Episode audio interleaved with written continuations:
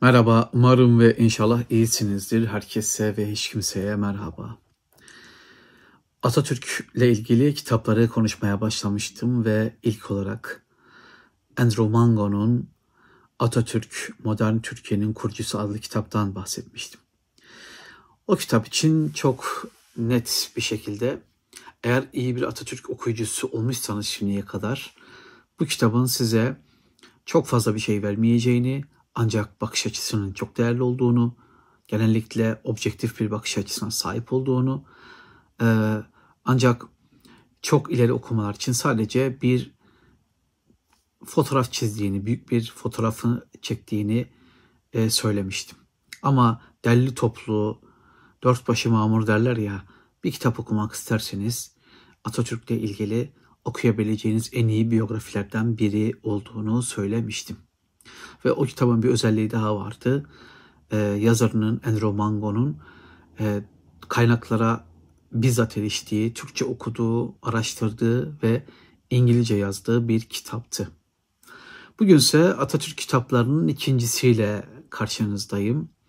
İkinci olarak e, elimizdeki kitap Attila İlhan'ın büyük şair, ünlü şair Attila İlhan'ın yazdığı Hangi Atatürk adlı kitap. Şimdi kitap elimizde. İş Bankası yayınları Attila İlhan'ın Anılar ve Acılar diye bir seriye çok arabesk bir isim koymuş.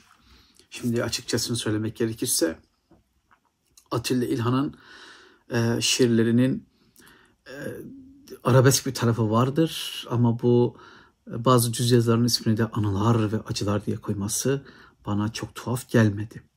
Bu anılar ve acılar e, diye nitelendirdiği serinin kitaplarından biri. Anladınız herhalde ismini pek beğenmedim yani serinin. E, hangi Atatürk kitabı? Bu seride işte hangi sağ, hangi sol, hangi edebiyat, hangi küreselleşme gibi başka kitaplarda mevcut. Şimdi e, Attila İlhan hem bir şair, hem bir gazeteci, hem bir senarist, e, hem bir aktivist bir anlamda, hem eski bir Marksist ki zaten elimizde kitabı değerli kılanlardan biri bu. Ve büyük bir polemikçi, kavgacı. Aslında on parmağında on marifet veya on parmağında on iş diyebileceğimiz insanlardan bir. Peki e, bugün Atatürk Kitapları serisinden neden e, Atilla İlhan var? Bir kere Atilla İlhan hemen her konuda aslında kalem oynatmış e, bir şahıs. Ama özellikle 1970'ler e, civarında, 60'ların sonu 70'lerin başından itibaren e, Atilla İlhan'ın Attila İlhan'ın e, Atatürk'le ilgili Atatürk e, mesele olduğunda devamlı bir Atatürk'ü ve Atatürkçülüğü ama onun zihnindeki Atatürkçülüğü savunan bir kişi olduğunu görüyoruz. Ve, ve kitabını önceden okumamıştım. Gazete yazılarından oluşan bir kitap bu. Bu kitapta bir de bakıyorsunuz bizim e, Attila İlhan aslında birçok konuya, birçok tartışmalı konuya, birçok önemli konuya uzun uzadıya değinmiş. Ve ben de dedim ki hem bu kitabı tanıtayım hem de şu tartışmalı konuları bazılarını burada e, izleyenlerin gündemine de başarabilirsem sokayım. Ve Atilla İlhan bu hangi serisinin içinde 70'li yıllardaki gazete yazılarına oluşan Hangi Atatürk diye bir kitap yayınladı. Bu önce bilgi yayınlarından çıkıyor ki bilgi yayınlarında e, belki hatırlayanlar vardır o küçük ince şiir kitaplarıyla efsane Atilla İlhan şiir kitaplarıyla ünlüdür. Sonra bu kitaplar İş Bankası'na geçti ve İş Bankası ne yazık ki bilgi yayın evinin o baskı kalitesine veya o dizaynına, mizampajına hiçbir zaman sahip olamadı. Ve bilgi yayınlarından çıkıyor kitap. Sonradan e, İş Bankası'na geçiyor. Hangi Atatürk kitabı diğer kitaplarla birlikte. Tekrar ediyorum bunlar gazete yazıları. Atilla İlhan'ın 70'li yıllarda yazdığı gazete yazıları ve bu gazete yazıları Kasım 1980'den itibaren yayınlanmış ve karşımıza çıkmış. e, yazar kendince bir e, düzenleme yapmış. İşte Atatürk milliyetçiliğin anlattığı bölüm var.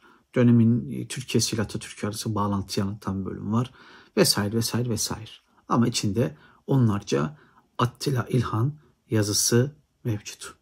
Öncelikle Attila İlhan'ın kitapta samimi bir şekilde Atatürk'ü ve Atatürkçülüğü ve dönemin Türkiye'sini, solcularını, sağcılarını anlattığını söyleyeyim.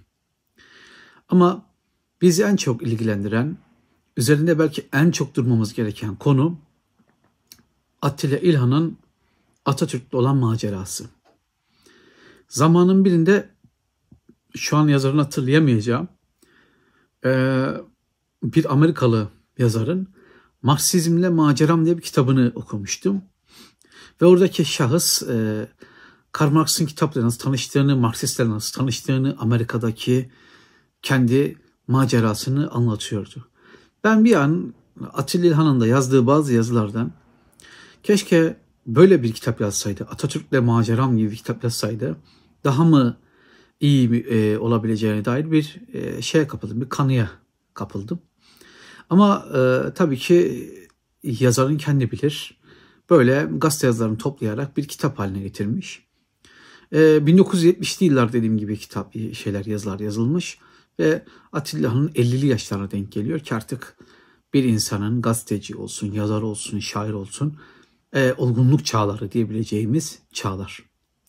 Bir kere Atilla İlhan kitaba çok ilginç bir yerden başlıyor ve diyor ki itiraf ediyorum ben liseli bir çocukken Atatürk'ü önemsemezdim. Bu bizim önümüzü e, açan, bizi aydınlatabilen bir cümle. Neden? Çünkü birkaç satır sonra Atilla İlhan neden Atatürk'ü önemsemediğini anlatan bazı ifadeler kullanıyor.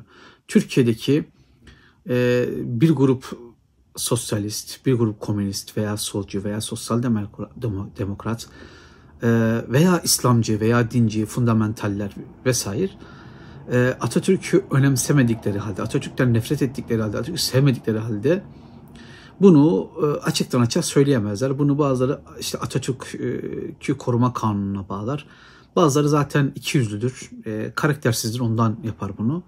Ve bazıları Orta Doğulu alışkanlıklarla işte iktidara gelmiş bir kişi eleştirmenin e, getireceği sakıncaları düşünür vesaire vesaire ama e, Atilla İlhan memleketinin en alengirli zamanlarında ve Atatürk'ü sevmeyenlerin, dudak bükenlerin, önemsemeyenlerin, e, sosyalistlerin ve hatta İslamcıların artık yavaş yavaş palazlandığı dönemlerde e, çok net bir şekilde ben Atatürk'ü önemsemiyordum lise hayatımda diyebiliyor 70'li yıllar. Peki Sonra satırlarda ne diyor Atilla İlhan? Diyor ki önemsemezdim çünkü ben bir sosyalistim. Yani sosyalizme gönül vermiştim. Lisedeyim, sosyalizme gönül verdim. Diyeceksiniz ki sosyalizmi çok iyi mi biliyordum diyor Atilla İlhan. Bilmiyordum. Okuduğum kitaplardan da bir şey anlamamıştım. İyi kitaplar değildi, iyi çeviriler değildi.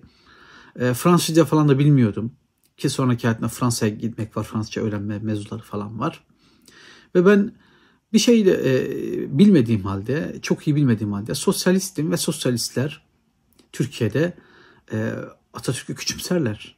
Çünkü Atatürk haddi zatında bir sosyalist değildi. Bir devrim yapmaya çalışmıştı ama onun devrimi sadece batılılaşma e, adı altında ortaya çıkmış bir devrimdi diyor. Ancak yıllar geçti Fransa'ya gittim. Fransa'da bir arkadaşım sizin ülkenizi kurtaran Mustafa Kemal diye bir adam var. O adam sağcı mı solcu mu diye sordu. Şaşırdım kaldım çünkü Atatürk'ün hakikaten tam olarak nereye konumlandığını, nereye konumlandırabileceğini bilmiyordum. Tek bildiğim şey onun sosyalist olmadığıydı ve sosyalist olmadığı için de benim onu umursamadığımdı. Ve ondan sonraki süreçte Atatürk'ü okumaya, e, dönemi okumaya, insanları anlamaya, ülkeyi anlamaya çalıştım. Bu büyük ihtimalle 1940'lı yılların sonuna denk geliyor bu olay. Yani Atilla İlhan da 20'li yaşlarına denk geliyor. Ve e, dediğim gibi bizi aydınlatan ifadesi ben bir sosyalistim ve bir sosyalist olarak Atatürk'ü önemsemiyordum. Ve işte kitaptaki birinci ana mesele tam burası. Atatürk Modern Türkiye'nin kurucusu kitabını anlatırken Atatürk kitaplarının birincisi dediğim gibi demiştim ki Rumango bir şeyi yakalamış. Daha ön söze yazmış. Türkiye'deki İslamcıların e, Atatürk'ü sevmemesiyle birlikte veya ona mesafeli olmasıyla birlikte veya fundamental dincilerin, geleneksel Müslümanların aslında Marksistlerin, sosyalistlerin, komünistlerin bunlar arasında aynı şeyin farklı dozları oluyor. Özellikle sosyalizm ve komünizm için konuşuyorum. Onların da Atatürk'ten pek haz etmediklerini, ona pek yanaşmadıklarını biliyoruz. İşte bu Atilla İlhan tam bir prototip olarak karşımızda. Neden? Çünkü e, bir standart bir sosyalist, bir standart bir komünist şunu düşünüyor. E, bir e, halk darbesi olacak veya bir cuntacı darbe olacak. Ardından bu darbelerin, devrimlerin üzerine yeni bir sosyalist ülke yaratılacak. Bu sosyalist ülke gün gelecek tamamen komünist veyahut ne diyelim işte proleter diktatörlüğüne kadar erişecek. Yani bu bir ideal. Ve Atatürk'ü bu idealden sapmış ve bu ideali e, kabul etmeyen biri olarak gördükleri için Atatürk'ü sevmiyorlar veya onu önemsemiyorlar. Evet Türkiye'de genellikle e, bir e, İslamcı illüzyonu, bir fundamental Müslüman illüzyonu sanki Türkiye'nin Marksistleri, e, sosyalistleri Atatürk'ü çok severmiş. Sanki onun yanında ve yakınında olmak istiyorlarmış gibi bir durum var. Böyle bir şey kesinlikle yok. Ancak ilerleyen zamanlarda sosyalistler de bittiğinde, komünistler de kalmadığında eski sosyalistler, komünistlerin bir bölümü birden Atatürkçü falan oluverdiler. Çünkü e, insanların sığınacak bir limana sanki ihtiyacı var. Şimdi Atatürk, Atilla İlhan'ın da tespitleri bu yönde. E, bu zaten önemli olan da burası. Atatürk e, ideal bir topluma, ideal bir düzene inanmıyor. Atatürk şuna inanıyor. Toplum değişir, toplum gelişir, toplum farklılaşır. Toplum dogmatik bir şekilde e, yönetilemez. Dogmatik yasalarla yönetilemez. İşte onun kutsal kitaplardan gücünü alma işinin nedeni de bu. Onun Marx'ın kehanetleri ve sosyalistlerin, komünistlerin hülyalarına ülkeyi terk etmek isteme işinin nedeni de bu. Evet, Atilla İlhan'ın kitabın ilerleyen sayfalarında dediği gibi Atatürk'ün yolu dogmatik değildi, diyalektik bir yön, e, yöntemdi. Ama sonunda haddi zatında sosyalistler ve komünistler her ne kadar dogmatik olmadıklarını iddia etseler de aslında dogmatik e, hatta ifadeyi öyle kullanayım ülkücü bir şeye inanıyorlardı. Yani e, harika bir dünya yaratılacak, sınıfsız bir dünya yaratılacak ve o sınıfsız dünyada işçi egemenliği olacak. Ve tabii ki Atatürk böyle bir hülyanın e, yanından ve yakınından geçmiyordu. Şimdi İslamcılarla veya fundamental dinciler veya geleneksel Müslümanlarla Atatürk arasındaki mesele neyse sosyalistlerle komünistlerle arasındaki mesele aynıdır. Yani bunu önceden kaç kişi konuştu, kaç kişi söyledi bilmiyorum. E, bunlar bir yerlerde yazılı, bir şekilde yazılmış olabilir. Ama bunları böyle ifade etmek lazım. Hemen hemen aynıdır. Ne dinci, İslamcı, fundamental Müslümanların, geleneksel Müslümanların dogmalarının yanında Atatürk ne de sosyalistlerin, komünistlerin dogmalarının yanında. Hatta hatta Atilla İlhan e, Mustafa Kemal'in ölümünden sonra e, İsmet İnönü devri ve sonrasındaki olayları e, da bir dogmatizm olarak görüyor. Diyeceksiniz ki ne alakası var? E, bir kere Atilla İlhan İnönü dönemi tam bir diktatörlük dönemi, bir dikta dönemi olarak görüyor. Bu ama burada şunu atlamayın. E, Atilla İlhan bir lise öğrencisiyken İnönü döneminde e, okuldan atılmış bir çocuktu. Cezaevine falan girmiş, okuldan atılmış bir çocuktu.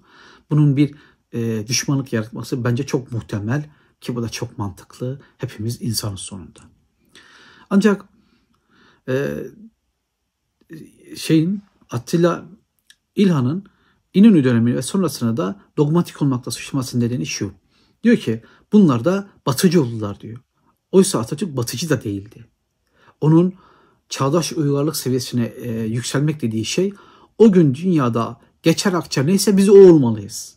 Bu Avrupa'da ise o gün Avrupalı olmalıyız. Japonya'da ise Japon olmalıyız. Pardon Avrupa'da ise Avrupalıların yaptığı doğruları yapmalıyız. Japonya'da ise bu muasır medeniyet seviyesi onların doğrularını almalıyız. Veya bu Amerika'da ise Kaliforniya'da ise bilmem neredeyse neyse artık onları almalıyız. Ama diyor Atatürk sonrası şeyler CHP'liler ve özellikle İnönü e, yüzeysel bir batıcılığı Atatürkçülük diye halka yutturmaya çalıştılar.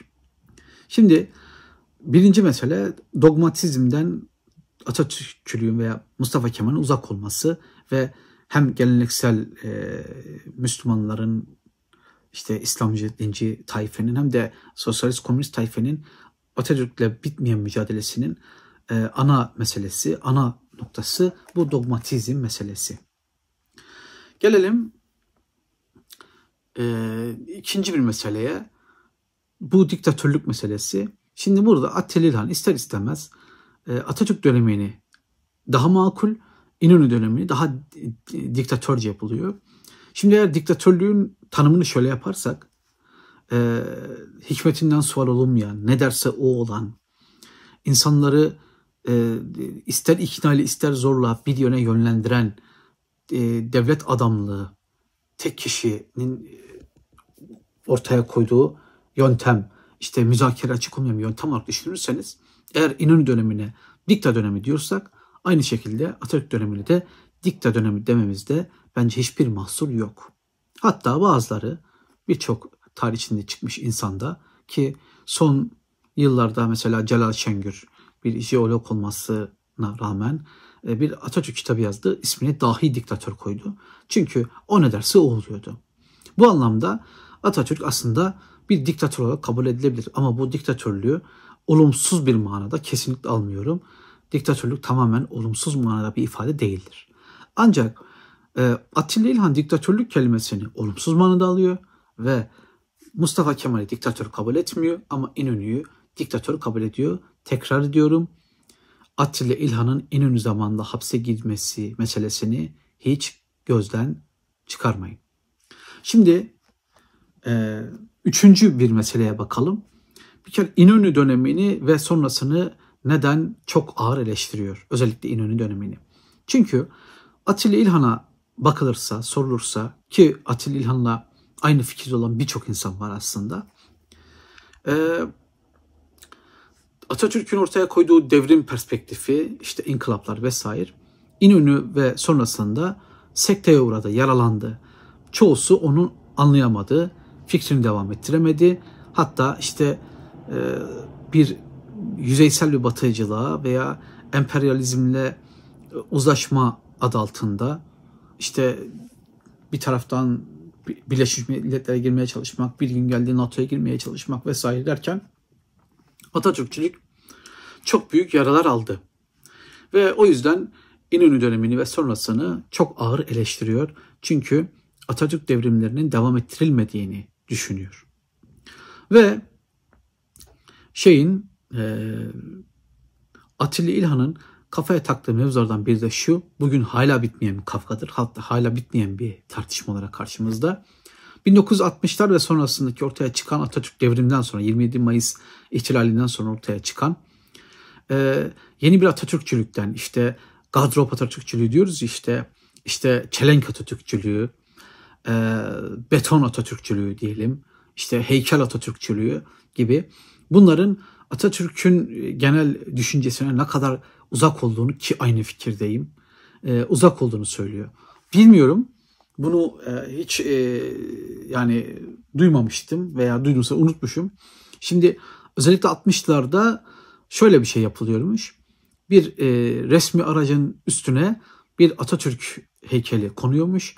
O heykel mesela X ilçesine gidiyor. X ilçesinden girerken bütün ekabir orada toplanıp o heykele saygı duruşunda bulunuyorlarmış. Hatta halk da buna isteyerek zorla veya zor, zorla olmayarak neyse artık katılıyormuş. Bu çok komik bir şey. Ee, an, enstantane. Yani şeyin e, Taliban'ın elinde kırbaçlarla bir jipin arkasında dolaşıp işte kadınların başı kapalı mı, erkekler usturuplu yürüyor mu diye dolaştığı Kabil sokaklarını anlatıyor. Kabil sokaklarını e, çağrıştırdı bana.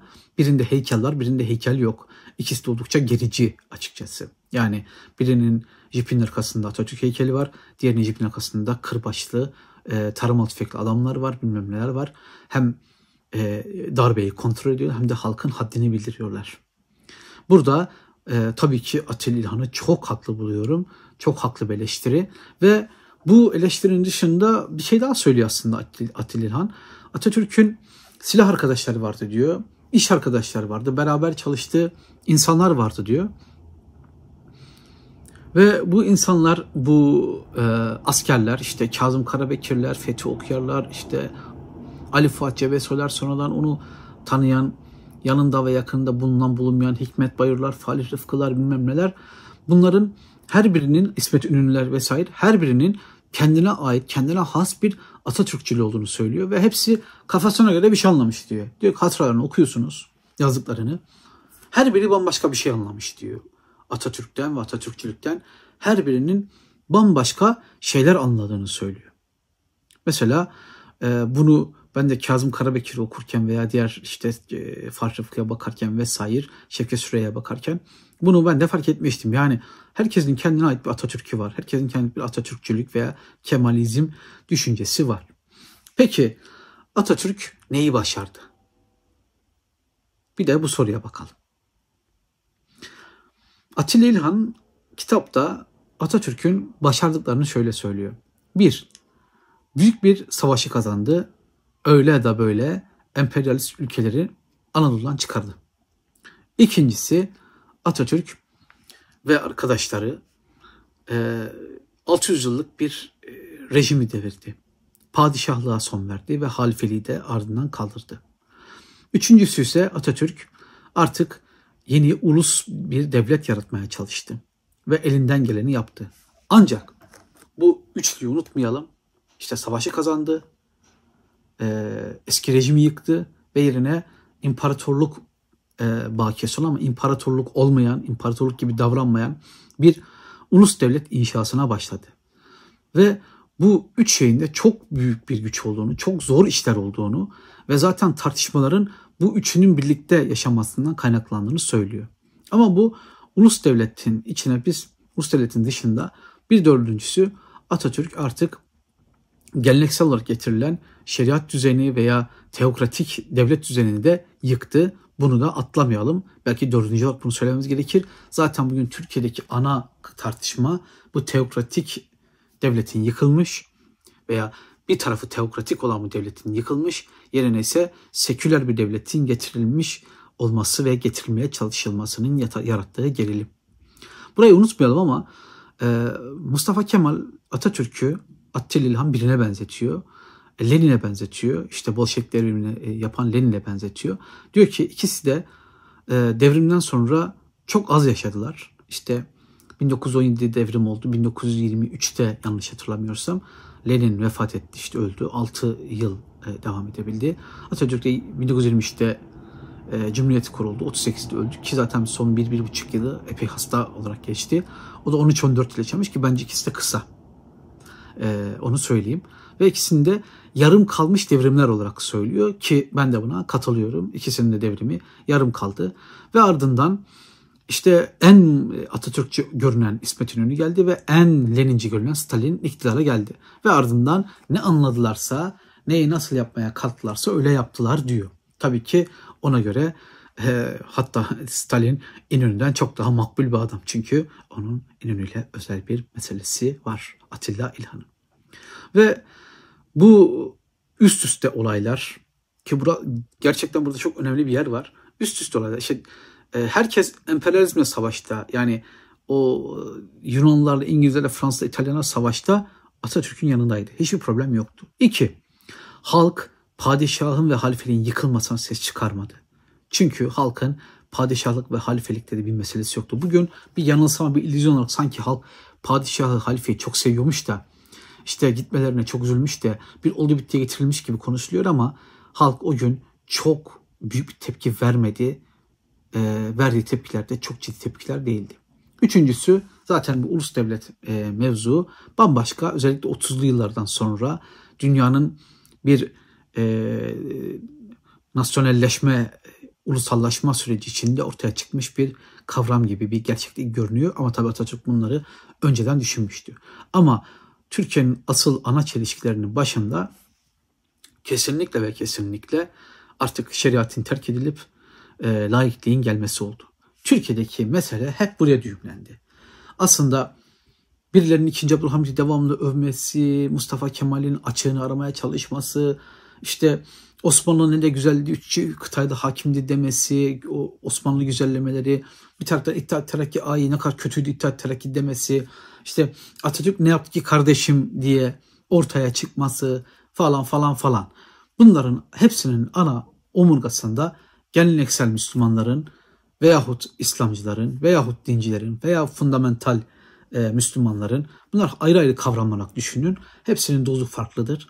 Bunların e, yeni kurulan devletteki bir şeye çok ciddi itiraz etmeleriydi.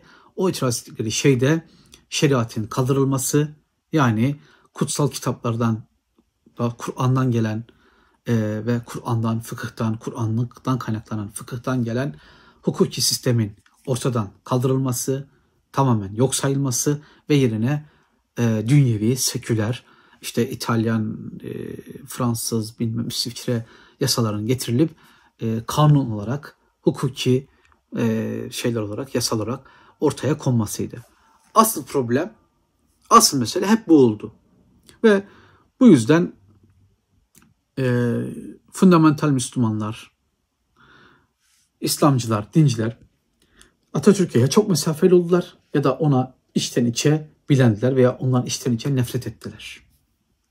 Yani e, işte ona takılan isimlerde mesela kefere vardır mesela. İşte en büyük kafir anlamında bir kelime bildiğim kadarıyla.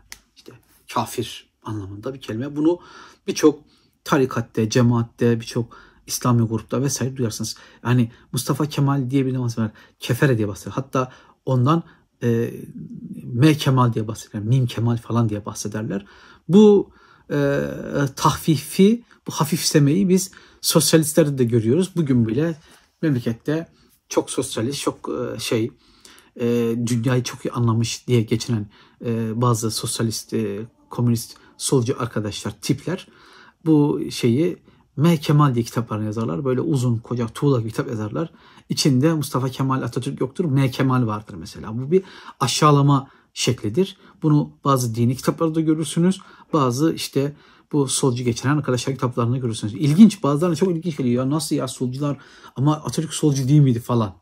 Atatürk tam olarak bir e, solcu kabul edilemez. Şöyle kabul edilebilir. E, onun dinden kopuk oluşundan dolayı solcu diyorsanız değil. Ama diğer türlü ne kadar solcu olup olmadığı ciddi bir tartışma konusu. Ve gelelim kitapta belki en son bahsedeceğim mevzuya. Şimdi özellikle 1923-1938 arasındaki dönemde en çok e, tartışılan konulardan biri işte istiklal mahkemeleri, e, bazı haksız e, uygulamalar, davalar, işte inkılapların zorla halka e, dayatılması meselesi. Şimdi hiçbir zorlama yoktur dersek bu baştan sona bir yalan olur. E, büyük bir ayıp olur. Böyle bir şey yok. Yani tarih bunların tam aksini ispatlıyor. Ama Atilla Han tam burada bir noktaya getiriyor. Bir eski sosyalist e, kişi olarak. Devrimin kendine has bir şiddeti vardır diyor.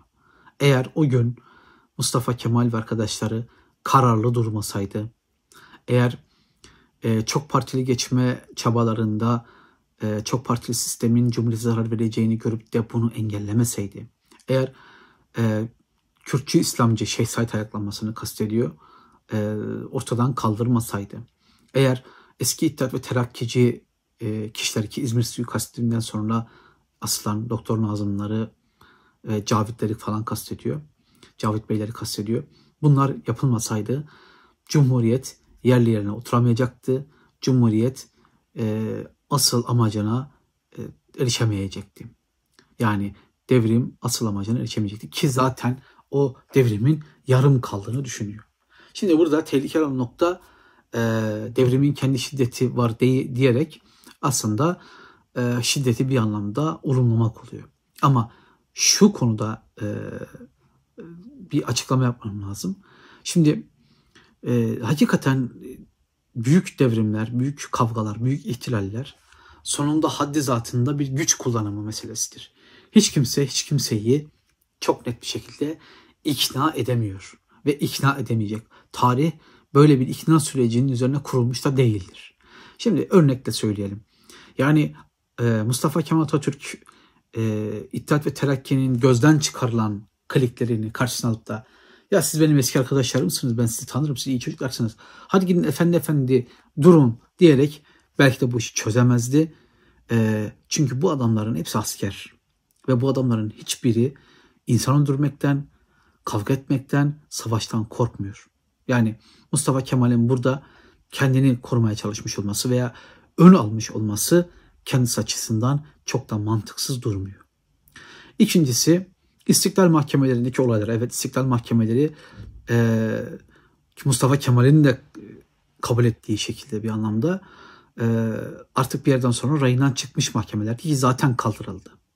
Yani e, Mustafa Kemal'in emrinde çalışan bazı eski e, askerler, hukukçular vesaire daha sert, daha şahin bir politika izlemek gerektiğini düşünürken Mustafa Kemal Atatürk artık e, istiklal mahkemelerinin amacından saptığını görünce hemen bunları kaldırma yoluna da gitmişti.